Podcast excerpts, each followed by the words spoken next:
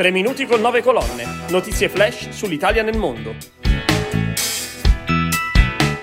L'emigrazione italiana in Belgio è il 75 anniversario dell'accordo sul carbone, l'Italia è la conquista dei turisti russi, l'ambasciatrice del jazz italiano nel mondo e la giovane salernitana che, dopo aver fatto due volte il giro del mondo, ha deciso di tornare alle origini. Sono Marcello Lardo dell'agenzia Nome Colonne e questi sono i temi della nuova puntata della rubrica dedicata agli italiani nel mondo. 23 giugno 1946. Italia e Belgio firmano un accordo che prevede l'acquisto di carbone a un prezzo di mercato favorevole in cambio dell'invio in Belgio di 50.000 lavoratori italiani destinati al duro e pericolosissimo lavoro in miniera. Tra il 46 e il 57 in Belgio arrivano 140.000 operai italiani. Per commemorare il 75 anniversario dell'accordo belga-italiano Uomo contro carbone e la storia dell'immigrazione italiana in Belgio, si è tenuto a Marcinelle la scorsa settimana un evento alla presenza di importanti autorità belghe e italiane e dell'Unione Europea. Tra di loro Eleonora Medda, membro del Consiglio generale degli italiani all'estero. Le celebrazioni che si sono tenute a Marcinelle il 23 giugno, giorno della firma dell'accordo italo-belga di 75 anni fa, sono state un'occasione di ricordo e di riflessione sul futuro, in un luogo che è altamente simbolico per la storia di tutta l'immigrazione italiana.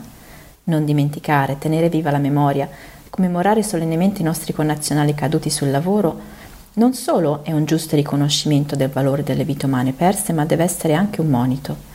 Un monito perché la sicurezza e le condizioni di chi lavora, anche per chi è costretto a migrare per cercare lavoro lontano dal proprio paese, siano un diritto riconosciuto e garantito per tutti e tutte Nell'omaggio che il CGE ha pronunciato ai minatori ho ricordato come la loro opera e i loro sacrifici abbiano contribuito in maniera importante a far nascere il sistema dei diritti che oggi conosciamo e che viene definito sistema sociale europeo. È stato proprio da lì, dal carbone e dall'acciaio, che si sono poste le basi per l'Europa sociale che oggi conosciamo e che stiamo continuando a costruire. Parliamo ora di turismo. L'ENIT, l'Agenzia Nazionale del Turismo, ha accolto nei giorni scorsi 70 operatori, tra i quali i principali tour operator di Mosca e di San Pietroburgo. Il gruppo è rimasto 5 giorni nel bel paese e ha visitato tutte le province marchigiane. Sono stati quasi 1 milione e 300 mila i russi che hanno visitato l'Italia nel 2019 e nonostante il Covid nel 2020 quasi 195 mila. L'Italia si posiziona infatti al terzo posto dopo Turchia e Thailandia fra i paesi più visitati al mondo dai turisti russi. Alberghi extra lusso, terme, visite in montagna e al mare, ma non solo. Fra le mete dei russi alla scoperta della cultura italiana ci sono anche i borghi meno noti. Far conoscere i borghi meno noti, ma altrettanto affascinanti del bel paese, è anche il sogno di Rosy Russo, giovane progettista turistica che dopo un'esperienza all'estero durata più di 4 anni e dopo aver fatto due volte il giro del mondo, è tornata in Italia e si sta dedicando a un progetto tutto suo che mira ad attrarre giovani dall'estero nel Parco Nazionale del Cilento e Vallo di Diano,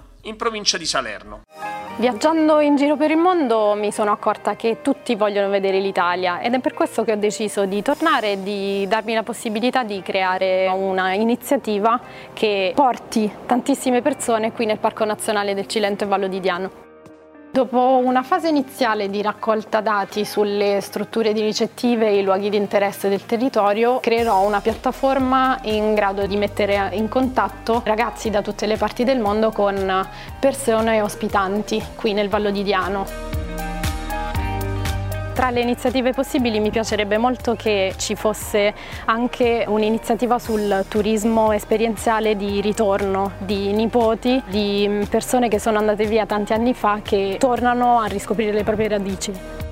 Chiudiamo parlando di musica. Il 25 giugno è uscito in Italia e all'estero il nuovo album di Letizia Onorati, Con i miei occhi. La musica di Onorati è amata in Russia, in Belgio e Giappone. Negli ultimi anni ha tenuto diversi tour all'estero, si è esibita all'Istituto Italiano di Cultura di Bruxelles e ha preso parte ai National Days a Mosca. Ha fatto tappa all'evento Italia Amore Mio ad Osaka come al prestigioso Keystone Jazz Club a Tokyo. Alla giovane cantante e compositrice abbiamo chiesto cosa si prova ad essere un'ambasciatrice del jazz italiano nel mondo. Calcare palcoscenici in giro per il mondo è un onore, una grande soddisfazione e di sicuro una grandissima gioia. Tutte le esperienze vissute sono sempre state dense di emozioni, soprattutto perché mi hanno permesso di concretizzare quella che è la mia idea di musica come linguaggio universale, che rinasce attraverso le caratteristiche del jazz e attraverso la bellezza che viaggia e non ha mai confini.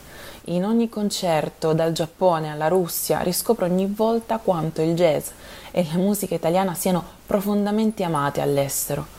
E da questa dimensione ho deciso di intraprendere una nuova sfida, insieme a Paolo Di Sabatino, che è il produttore artistico di questo nuovo progetto, verso la realizzazione di un disco che provasse a racchiudere l'unicità e il sentimento propri della canzone italiana, rileggendo con i miei occhi, appunto, e con la mia voce 12 emozionanti racconti in musica attraverso le parole di cantautori come ad esempio Vasco Rossi, Giovanotti e soprattutto Fabio Concato, con cui ho l'immenso privilegio di duettare nel suo brano Festa di mare.